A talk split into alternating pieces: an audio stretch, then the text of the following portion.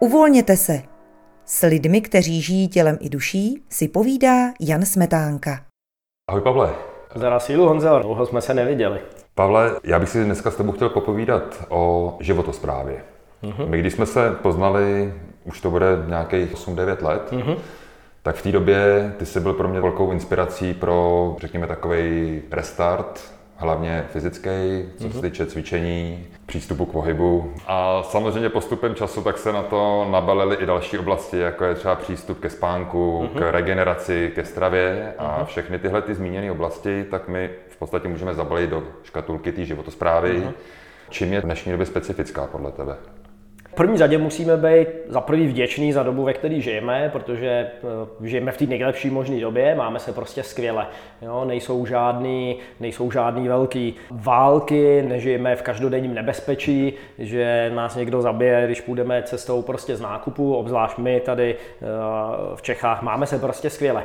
Možná se máme až moc dobře a možná to bude problém, protože já si myslím, že jak naše tělo, tak naše duše jsou nastavený na, na určitou výzvu, na určitou míru nepohodlí a my se máme moc dobře, my si můžeme koupit, kolik jídla chceme, jaký jídlo chceme, v jakýmkoliv množství, jakákoliv skladba, topení si můžeme zapnout, eh, kdy chceme, chodit vlastně už moc nemusíme, protože člověk sedne do auta nebo se dopraví eh, MHD a to tělo samozřejmě křičí, a ta duše křičí po, nějaký, po nějakým diskomfortu, na který je zvyklý po ty, ty tisíce let a miliony let evoluce. A buď si to uvědomíme a nějak chytře mu to dodáme, eh, takovou tu míru toho eustresu, a, a nebo mu to nedodáme a pak eh, buď degenerujeme, a nebo nám to tam dodá vesmír nějak jinak a to se nám možná nebude líbit. Což jako o to, o čem mluvíš, tak dost nahrává tomu tématu, o kterém mm-hmm. se bavíme, protože věnovat se aktivně životosprávě, a tím nemyslím mm-hmm. nějak přehnaně, fanaticky. Mm-hmm. fanaticky, ale tak nějak postupně objevovat, zkoušet si, experimentovat, nacházet si to svoje v těch jednotlivých oblastech, tak v podstatě nám ten určitý diskomfort přináší. Mm-hmm. Zároveň na druhou stranu ta životospráva, když před někým vysloví slovo životospráva, tak to působí trošku jako nevlídní slovo, protože to má hodně blízko určitě jako disciplíně. Já vždycky říkám, že provázek, provázek nelze tlačit, takže nemá to cenu někomu tlačit na hrubáka, ale eh, provázek eh, jde táhnout. Takže lepší víc příkladem eh, to, co dělá člověk sám a poskytovat informace zajímavý, když přijde na něco, co je jako skutečně velmi dobrýho, co jemu změnilo život a, a takhle, takhle vlastně inspirovat. Jo, životospráva je vlastně zpráva vlastního života. Mimochodem, spousta lidí dneska, když se řekne životospráva, tak si vybaví třeba diety, že jo? Mm. ale dieta z řečtiny e, znamená původně taky cesta života, taky životospráva. Netýká se jenom toho, co budu jíst, nebudu jíst, kolik e, a tak dále, ale týká se té tý zprávy života v tom nejobecnějším opět e, slova smyslu, téma, o kterým se teď bavíme. Když si představíš posluchače, který nás teď poslouchá a mm-hmm. začíná si uvědomovat, že ta jeho životospráva možná není úplně pro ně ideálně nastavená, mm-hmm. že by rád udělal změny, tak jak začít, aby mm-hmm. to bylo dlouhodobě udržitelné, mm-hmm. aby z toho nebyl další stresor? Mm-hmm. Já si myslím, že v první řadě člověk musí být sám sobě upřímný a uvědomit si, tam, kde je teďko, aktuálně, bez toho, aniž by si cokoliv namlouval. Jo? Takže si řekne, já nevím, je mi 40, jsem obézní, eh, když jdu do schodů, tak funím, eh, píchá mě v levém koleně a v zádech a dostal jsem se tam, takže jsem už dlouho nic nedělal, necvičil a předtím taky nic. Takže uvědomit si, kde člověk teď je a jak se tam dostal. Udělat si takovou anamnézu, kdy se podívá zpátky a řekne si, no jo, jako když mi bylo 15, když mi bylo 20, tak jsme s klukama chodili hrát fotbálek a chodili jsme líst po skalách a já nevím co, no a pak přišla, pak přišla práce a pak přišla rodina a teď jsem se zbudil, jednoho dne jsem se zbudil a jsem tlustý, jo, řekněme. Takže uvědomit si, jak na tom člověk teď je a jak se tam dostal, a, a nedělat z toho cnost, jo? nedělat mm-hmm. to, že, to, že je někdo obézní, to, že někdo není v kondici, to, že někoho něco bolí, neznamená, že je špatný člověk. Ale neznamená to, že to je cnost, takový to měj sám sebe rád. Jo? Málo kdo se zbudí ve tři v noci a říká si, já jsem se sebou tak hrozně spokojený, jo? já jsem zdravý, vysekaný, jsem dobrý člověk. Že jo? Takže naopak uvědomit si, jak na tom člověk je a říct si, hm, OK, co s tím teď můžu dělat a rozvrhnout eh, cestu, eh, jak to zlepšit, aspoň o maličko, aspoň o kousek, což znamená rozdělit si ten úkol, dát si nějakou vizi, nějaký cíl, ke kterému člověk bude směřovat, že si řekne, hm, teď jsem na tom takhle a já bych na tom chtěl být takhle. Stojí mi to za to na tom pracovat, jak si můžu tu cestu k tomu cíli, který tam někde v dáli vidím, takovou tu hvězdu na horizontu, za kterou jdeme, ale, ale nikdy, k ní, nikdy k ní nedojdeme, jak si to rozdělit na co nejmenší krůčky, které budou splnitelné. Aby to nedopadlo jako klasický eh, předsevzetí novoroční, kdy člověk si řekne, tak a teď se budu stravovat jako dospělý člověk, ne jako reklama, přestanu kouřit, přestanu pít, přestanu ponocovat, přestanu tohle onohle, začnu dělat tohle onohle. Víme, jak to dopadne za, za zhruba týden. Že jo? Jo? Takže začít s něčím, s něčím, co je velmi jednoduchý a je to splnitelný. Já jsem velký fanda třeba různých eh, na nich, ranních návyků, protože to je něco, co člověk si v rámci toho dne v úzovkách splní nebo očkrtne a už mu do toho nic nevleze, ať se pak eh, po zbytek dne děje, co se děje. Takže musí to být eh, opravdu jednoduché věci a když to funguje, tak v tom pokračovat, protože mhm. spousta lidí když řekněme najedou na novou životosprávu, eh, třeba stravu a ono to skutečně funguje, tak eh, ono to funguje tak dobře, že to přestanou dělat no, a pak eh, se znovu točí v kruhu. Nám jde o tu dlouhodobou udržitelnost. A pak ty dobré návyky mají tendenci se kumulovat. Je to práce, jo? Co, je, co je jednodušší? Spadnout ze skály nebo skočit ze skály, anebo na ní vyšplhat, jo? nebo na ní kontinuálně šplhat. Takže ano, vyžaduje to úsilí, ano, vyžaduje to disciplínu. A disciplína je, disciplína je rozdíl mezi tím, co chci teďkon a co skutečně chci. A pokud to chci skutečně a skutečně mi to za to stojí a týká se to životosprávy, týká se to práce, týká se to vztahu, týká se to všeho. Pokud mi to skutečně za to stojí, hej, bude to práce, no, potom žádná, bude to každodenní, bude to každodenní práce, ale když to za to stojí, tak to za to stojí. A v podstatě to, o čem teď mluvíš, tak se týká jakýkoliv oblasti z té životosprávy. To se týká se obecně, řekl bych, života obecně. No. Mm-hmm. No a teď ten člověk se rozkoukává, mm-hmm. samozřejmě zabrousí taky na internet mm-hmm. a teď se to začne valit. Jak se vyberovat toho zabřednutí mm-hmm. v tom tu informací, v tom ztracení se natolik, že vlastně ti to tu cestu otráví, eh, že tě to totálně dezorientuje. Problém je, že dneska eh, zase těch informací a protichůdných informací je strašně moc a, a další problém je, že eh, velmi často ty jednotlivé rady a, jsou, jsou ideologicky motivovaný, že už to není o tom, jako jestli to je pravda nebo není to pravda, ale je to o tom, co to má propagovat, jaký světonázor to má propagovat, jaký přípravek to má prodávat a tak dále dále. Takže může to být těžký, protože když člověk něco hledá a vůbec tomu nerozumí, jo, řekněme, že si budeš kupovat eh, nový telefon jo, a teď on vůbec tomu nerozumíš, absolutně. Máš nějakou vágní představu, co bys od něj očekával, aby splňoval, ale když si jen tak vlezeš, já nevím, na nějaký internetový e-shop, teď tam absolutně nerozumíš eh, těm parametrům, ty chceš, aby si s ním mohl fotit, točit videa a, a já nevím, nahrávat podcasty třeba, jo? takže máš nějakou vágní představu, ale teď, teď nevíš, jako, kolik to má mít eh, kapacitu paměti, jaký to má mít rozlišení a teď jaký tam je operační systém a tak dále, jo? když tomu vůbec nerozumíš. Co uděláš? Ptáš se experta. Proto je dobrý mít eh, kolem sebe skupinu prostě lidí, kamarádů eh, a pěstovací, který se v něčem vyznají. Já jsem, já jsem vždycky úplně ohromený, když někdo něco fakt dobře umí.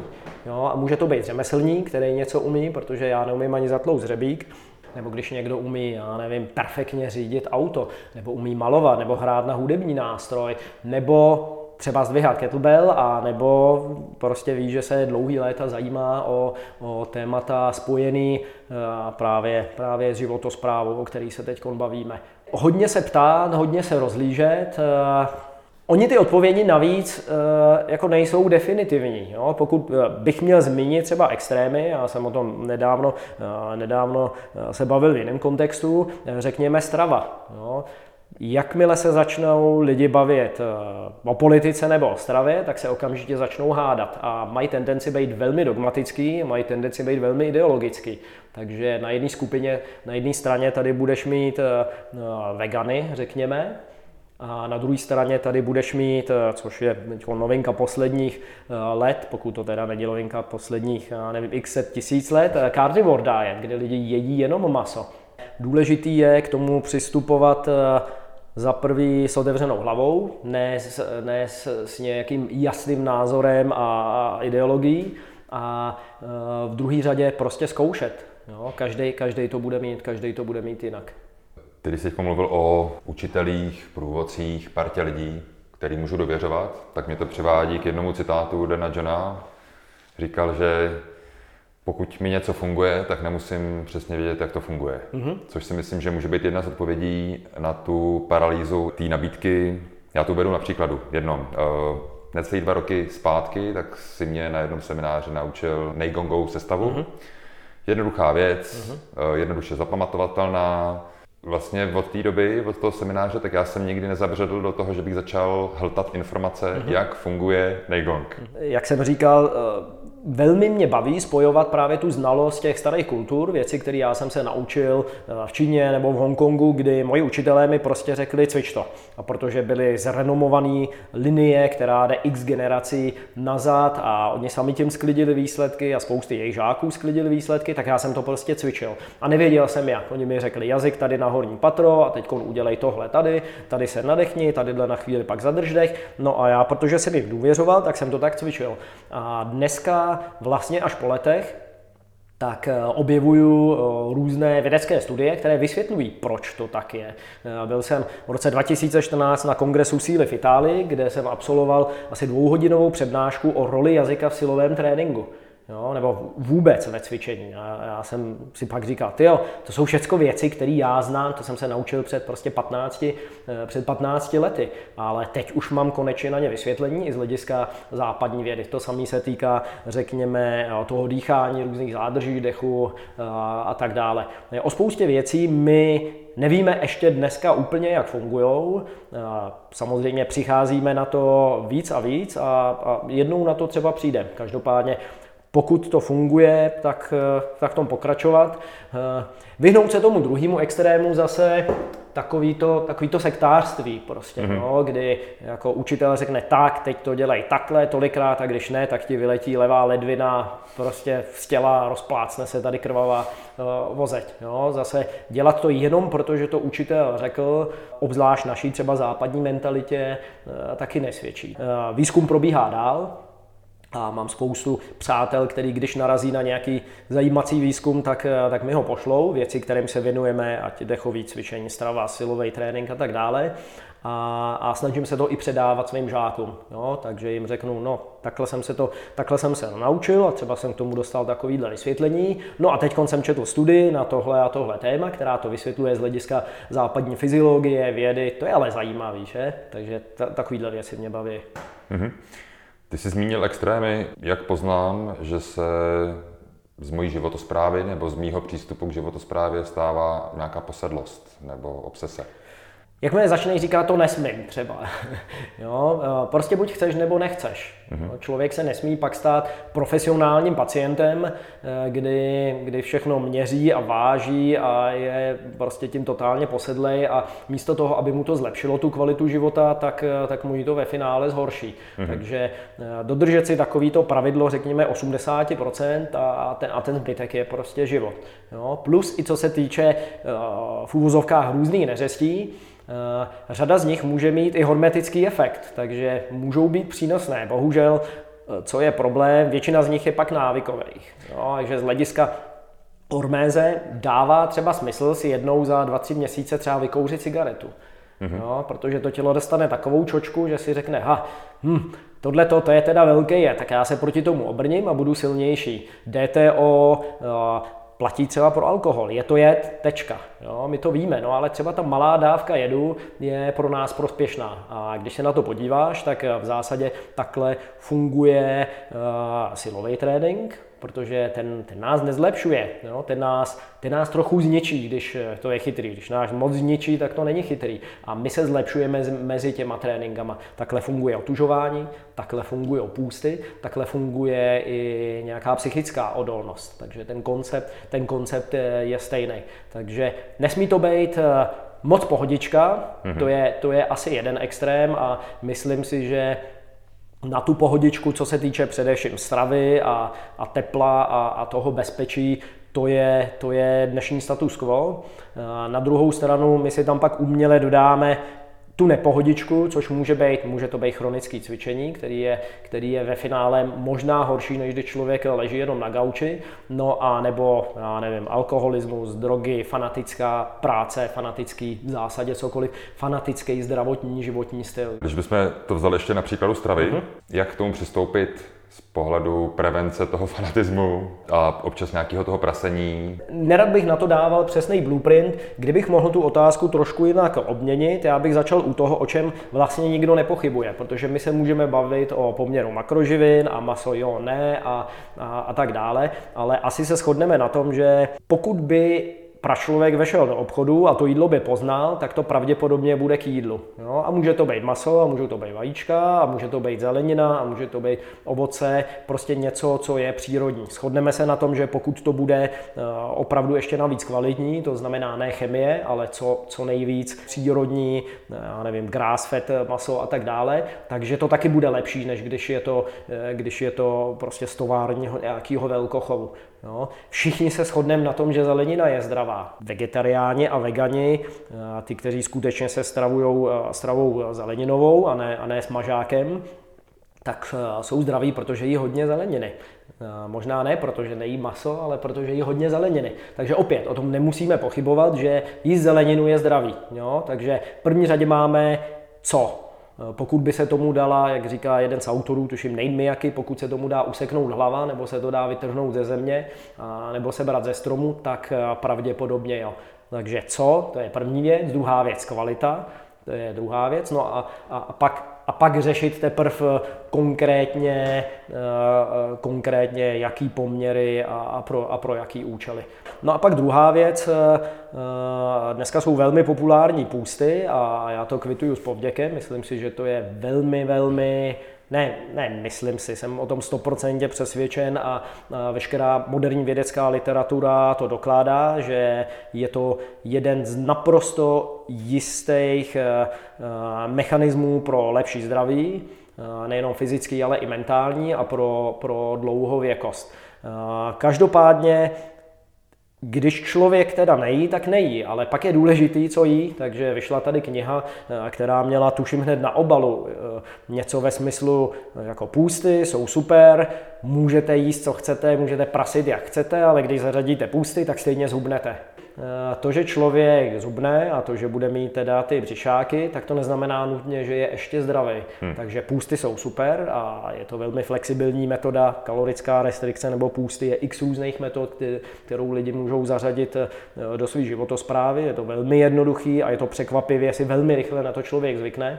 Ale pak je důležitý teda, co člověk jí, když jí. Pojďme se teď přesunout k další kategorii nebo mm-hmm. k další oblasti a to je dýchání. Mm. A když třeba pomineme několika denní semináře o dýchání mm. a vezmi si člověka, který ví, že existují nějaké dechové cvičení, mm. že je možný se dechu věnovat eh, formou technik, cviků, tak co bys takovému člověku doporučil? No, v rámci třeba naší školy KB5 my jsme hodně ze začátku řešili právě takové věci, jako je mobilita, jako je flexibilita, aby člověk byl připravený na ty náročnější cviky a řešili jsme dýchání hned od začátku, ale lze jít vlastně mnohem hloubš, to je jedna věc, a lze dát i nějaký a to je tvoje otázka, nějaký prostě jednodušší blueprint. Jo? Něco, co skutečně, o čem já jsem dneska na základě svého vzdělání, eh, jsem Oxygen Advantage eh, instruktor, prošel jsem seminář Second Win pod mým vedením mého učitele Pavla Caculina a ty dechové cvičení zajímají skutečně jako už desetiletí dneska. Tak jsem přesvědčen o tom, že drobné úpravy, které člověk udělá přes den v té správě svého života, v té životosprávě, mají ohromný přenos a ohromný benefit. Takže měl bych lidat takový úplně minimalistický blueprint na téma dechových cvičení, který bych dal do úvozovek, protože se budeme bavit o životosprávě, tak bych ho schrnul následovně. Kdykoliv to jde, a ono to jde po naprostou většinu času, pokud se to netýká specifických aktivit a cvičení, pro který má člověk specifické metody dýchání, řekněme deadlift anebo nějaký vnitřní dechový cvičení, dýchat jenom nosem. Dneska je zdokumentovaných přes 30 funkcí, jaký má nos. Číslo dvě, ten dech by měl být neviditelný, měl by, nes, měl, měl by být neslyšitelný, vlastně by si ani neměl skoro všimnout, že ten, eh, že ten člověk dýchá. Jo? A měl by být hluboký ve smyslu, že je to brániční dýchání, ne hluboký, že to je hluboký nádech a hluboký výdech. Naopak eh, ten objem toho vdechovaného vzduchu by měl být výrazně menší. Dneska naprostá většina lidí uh, trpí uh, chronickou hyperventilací, nadechují se víc a tím pádem vydechují víc a tím pádem se potřebují víc nadechovat v domění, že do sebe dostanou víc kyslíku. Co to znamená pro tělo, když, když člověk najede nebo se nevědomě naučí hyperventilaci? Ten problém, my, my dneska většinou o dýchání uvažujeme eh, v tom smyslu, že teda ten kyslík je to dobrý a ten, ten, ten CO2, že to je to špatný. Jo, proto, jak jsem říkal, nadechni se, dostaň do sebe víc kyslíku. No to moc nejde, že jo? dostaneš do sebe víc vzduchu, ale eh, ta saturace kyslíku v krvi je zhruba 100%, nějakých 97, 98, 99 až 100%. Tak jak teď tady sedíme. Ta sklenice je plná. Jak tam chceš dostat víc? Nedostaneš tam víc. Jo, takže nám jde o to naučit tělo a pomocí různých mechanismů a ten první je eh, ten způsob dýchání, který jsem před chvílí zmínil, jak rezetovat neuroreceptory mozku na citlivost CO2, protože CO2 je klíčová proměna, kterou potřebujeme proto, aby se kyslík uvolňoval do zbytku těla, do vnitřních orgánů a do mhm. svalu. Nejde o to, kolik ho do sebe dostaneme. My ho v sobě máme docela dost, jo, jako skoro 100%, jak tady sedíme. Ale jak se předává, jak ho, jak ho ten hemoglobin, který ho takhle prostě drží, jak ho pustí, eh, aby se, aby se dostal do těla dál, to je ta otázka. A k tomu potřebujeme určitou hladinu CO2. Nás vlastně, když člověk jako hulí a je zadejchaný, co nás nutí se nadechnout? Je to nedostatek kyslíku anebo nadbytek eh, toho oxidu uhličitého? Není to nedostatek kyslíku. My můžeme mít třeba až 50% eh, jenom hladinu, a pořád nás to nebude nutit se nadechnout. Ale jakmile stoupne ta hladina CO2 jenom o maličko, to je to, co nás nutí eh, nadechnout. Takže pomocí pak různých rafinovaných cvičení se dají ty neuroreceptory který vnímají tu hladinu CO2, dají se rezetovat, že jsou schopní tolerovat vyšší mm-hmm. hladinu mhm. CO2. Tím pádem je schop, eh, máme v těle více O2 a je schopen, je, je víc kyslíků se předává, no, hemoglobin ho prostě uvolňuje. Teď to bylo trošku, trošku moc technický, takže se mhm. omlouvám čtenářům a vrátím se k tvému dotazu. První věc, dýchání jenom nosem, neviditelné, neslyšitelné, brániční s přirozenou pauzou po výdechu. Tak by měl být běžný dech eh, přes den. Co se týče sportovních činností, koumat, kde by šlo stále zařadit dýchání jenom nosem. No, takže může člověk běhat a může dýchat jenom nosem. Je spousta cviků, řekněme lehčí cviky s vlastní váhou eh, nebo zápasení a tak dále, kde se dá dýchat pouze jenom nosem. Když člověk bude bouchat do pytle nebo zdvihat činky, tam bude mít svoje specifické módy dýchání, ale obecně pro sporty 50% tréninku by měl být člověk schopen dýchat jenom nosem. A je schopen si udržet až řekněme 90% intenzitu eh, toho výkonu. Bude to těžší? No bude ale pak to bude v soutěži, eh, v soutěži to bude eh, jednodušší, protože v soutěži pak bude používat takzvaný mixovaný dýchání, tam bude dýchat třeba ušima, jo, ale, ale tohle to je no, těžko, těžko na cvičišti, lehko na bojišti. Co v noci? Spousta lidí chrápe, není to dobrý, spousta lidí eh, trpí takzvanou spánkovou apnoe, takže to taky není dobrý, není to dobrý pro srdce, není to dobrý pro, pro mozek. Eh, spousta lidí se budí ráno a má sucho v ústech, anebo jsou vůbec tak malátní, eh, takže buď mají různý nedobrovolný zádrže dechu, kdy se prostě dusej x xkrát za noc. Jeden z mých kolegů eh, to měl asi 50krát za noc, když ho to prostě měřili a tím pádem jeho mozek a srdce dostávají velkou čočku a je to velký, velký zdravotní problém do budoucna. Mm-hmm. Můj učitel Patrick McKin doporučuje velmi jednoduchou metodu. Pro spoustu lidí to bude bizár, ale prostě to funguje. Přelepovat si pusu na noc páskou. Jo, aby, se, aby člověk dechal eh, jenom nosem.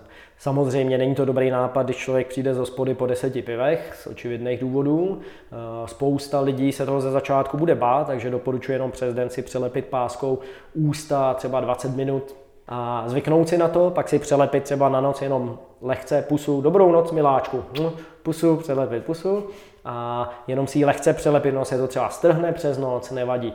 Jo, a to co, to, co zjistí, že najednou se ráno zbudíš a máš prostě víc energie, jo, budeš mm-hmm. se mhm. budit ve, ve stejný čas, nebudeš, nebudeš ztrácet eh, tolik CO2, ten, duch, ten vzduch se zároveň zlehčuje, jak jde nosem a jak jsem říkal, je asi 30 plus eh, benefitů toho dýchání jenom nosem. No a samozřejmě pokud eh, člověku někdo upravil nos nějakým úderem loktem, eh, tak je dobrý si to dát chirurgicky, prostě opravit, to bych určitě doporučil. Když se bavíme o životosprávě, tak v těch jednotlivých oblastech životosprávy může občas dojít k nějaký stopce omezení, k úbytku energie, může se člověk připadat slabý, může mm-hmm. přijít zranění. Jak se k tomu postavit, tak aby ta cesta pokračoval dál, protože já třeba ze své zkušenosti vím, že když se na té fyzické úrovni dostavila nějaká stopka formou zranění, který jsem třeba musel někdy řešit i měsíce, tak eh, zpětně to vždycky pro mě byl velký game changer, ve smyslu, že jsem se naučil něco dělat jinak, že jsem něco změnil a bylo to ku prospěch věci. Mm-hmm. Já jsem na tím nedávno přemýšlel, že uh, vlastně ta tak takovýto zranění eh, se buď kumuluje do velmi, krátký, do velmi krátkého úseku, prostě nějaký události, která nastane, anebo se kumuluje po desítky a desítky let. Jo? Takže někdo bude ležet na gauči a degeneruje prostě 40 let. Jo? A někdo je aktivní, no ale pak je to samozřejmě riziko povolání, a nevím, spadnej ze skály, nebo blbě zdvihneš činku, nebo, nebo uh, tě, tě, tě, někdo sejme při fotbale, tak to prostě je. Jo? Uh, takže ono se to tam objeví tak, tak jako tak, ale každopádně pokud hraješ ten fotbálek nebo zvíjáš činky nebo boucháš MMA, tak seš po většinu toho času seš v kondici a děláš něco, co tě baví a, a, a hejbeš se. Takže je to preferovaná verze před tím degenerování a před tím zranění, který se kumuluje prostě eh, těch 40 let.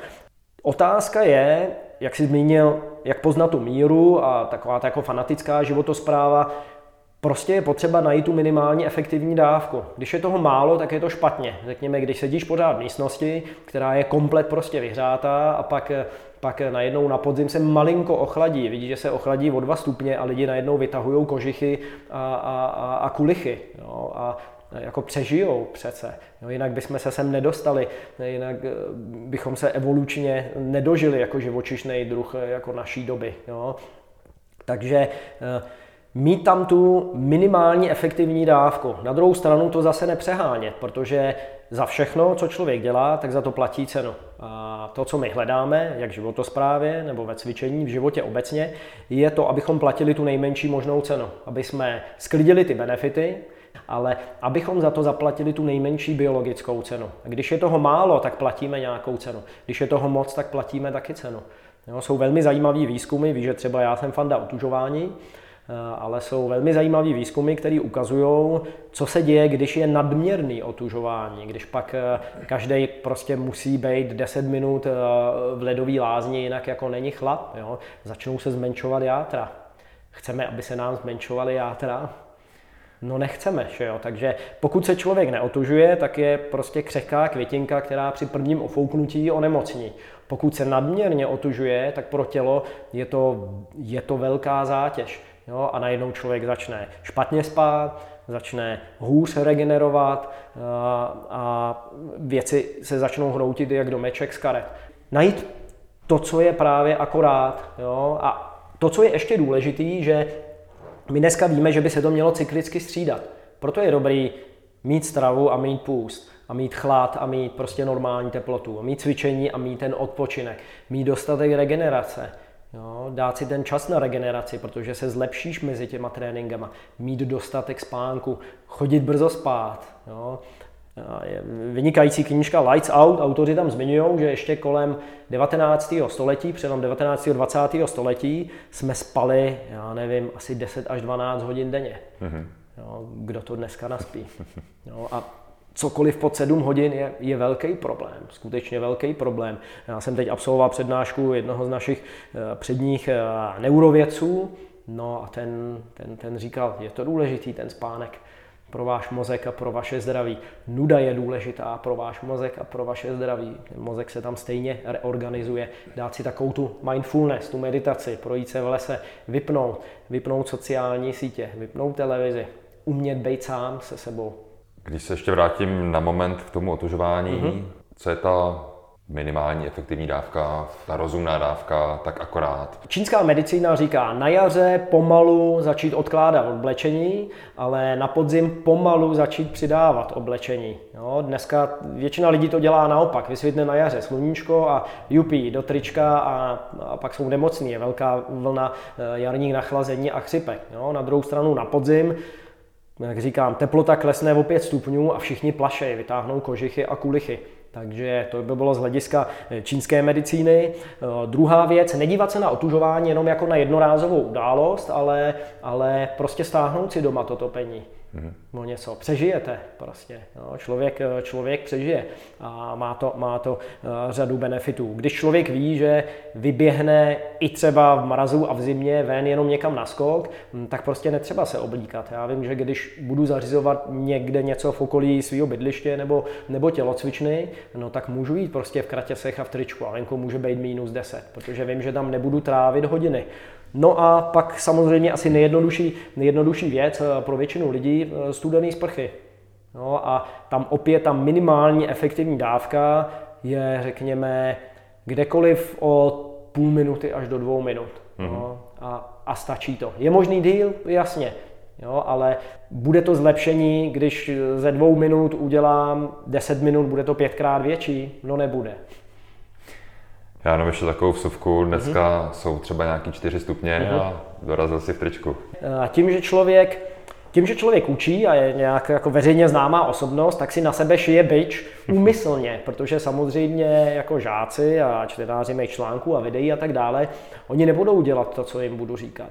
Oni budou dělat to, co uvidějí, že skutečně dělám. Takže pro mě osobně věci, kterým já se věnuju, ať je to silový trénink, ať je, ať je to životospráva, o který se bavíme, duchovní rozvoj, tak jsou to věci, které se snažím více či méně úspěšně, ale opravdu skutečně autenticky snažím dělat, protože jinak by to nebylo upřímný. Jo? Nemůžeš Nemůžeš říct, jeste, jeste maso a brokolici a, a pak se ládovat uh, non-stop, uh, non-stop McDonaldem. Že jo? Jo, takže takže jo, přišel jsem tričku, byla mi trochu kosa. Občas zastaví, zastaví venku někdo na ulici a řekne, je pane, vám není zima. Já říkám, no je mi zima, jasně, že mi je zima. Že? To není o tom, jako, že, že mi není zima, ale to je o tom, že to přežiju. Jo? A je to trénink, že já jsem velký fanda stoické filozofie, je to trénink nejenom ten fyzický, ale je to i ten trénink psychický. No, trénuješ tu kuráž toho, že to dáš a, a to se hodí, protože všechny tyhle ty dovednosti, aby byly funkční, tak musí mít pak přenos do skutečného života. Pak ti nevadí, když někde v horách zmokneš, přežiješ to. Pavle, ještě na závěr mě napadá jeden, jeden takový praktický dotaz. Ty svý studenty a fanoušky inspiruješ různýma výzvama, mm-hmm. měsíčníma, mm-hmm. a ty výzvy jsou založený a většinou je to nějaká jednoduchá technika, mm-hmm. jednoduchý cvik právě z oblasti životosprávy, mm-hmm. něco víc pohybový, něco víc dýchací a tak dále. Ty jsi tady zmínil z těch praktických věcí, jsme se zastavili trošku toho dýchání. Mm-hmm. Když bys třeba vybral dva až tři další typy, který může člověk jenom díky takovéhle slovní instrukci zavíst do svého života a může to zlepšit tu kvalitu, tak co by to bylo? Doporučil bych nějaký ranní rituál eh, a ideálně eh, nějaký cvičení, protože vy můžete vstát, eh, dát si kafe, cigáro a zapnout Facebook. Jo, to je možnost číslo jedna. Možnost číslo dvě, že, že vstanete, nakrmíte kočky a, a pak si něco odcvičíte. A je, a je v zásadě jedno, co to bude. Jestli to bude sestavat hajti, nebo to bude pozdrav slunci, nebo si uděláte pár kliků, pár dřepů, ale mít něco, takovou, takovou kotvu prostě raní. Dát nějakou potravu eh, tomu tělu, nějaký pohyb. Jo? Začít hmm. prostě začít pohybem. Něco jednoduchého, spíš přemýšlejme kloubní mobilita eh, nebo zatížená kloubní mobilita, dechový cvičení a tak dále. Takže to by bylo jedno doporučení. Dát nějakou potravu pro duši. A to může být jenom, že se člověk prostě posadí a jako s tím čajíčkem a, a, a, a s partnerem a teď jenom prostě jako tak, jako jsou, tak jako existují. Dát si prostě uh, pohodičku. No. Spousta lidí třeba ráno uh, si píše deník nebo si udělá seznam toho, OK, tohle to mě prostě čeká v tom dni a, a můžou tam přijít takový, takový úskalí, ale já jsem na to připravený.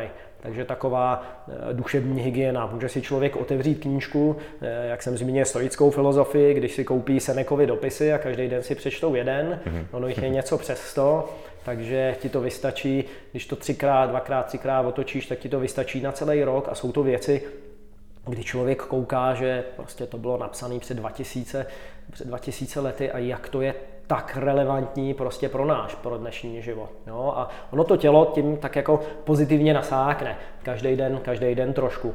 Otužování jsme zmínili, pokud by to samozřejmě posluchače zajímalo, stačí si dát do Google KB5 výzva a je tam 12 výzev, který jsme měli, který jsme měli před dvěma rokama a my jsme teď restartovali a zahajujeme vlastně nový ročník.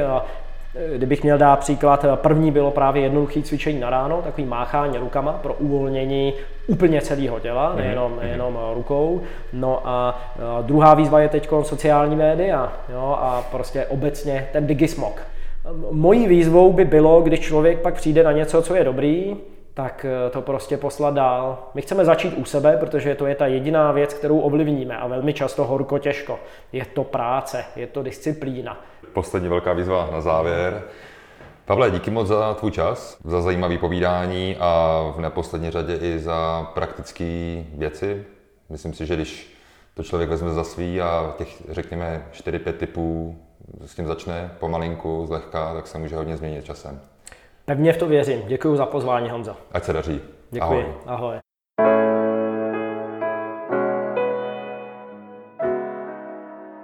Více audia, článků a videí o tomto tématu najdete na webu psychologie.cz, největším českém portálu o sebepoznání.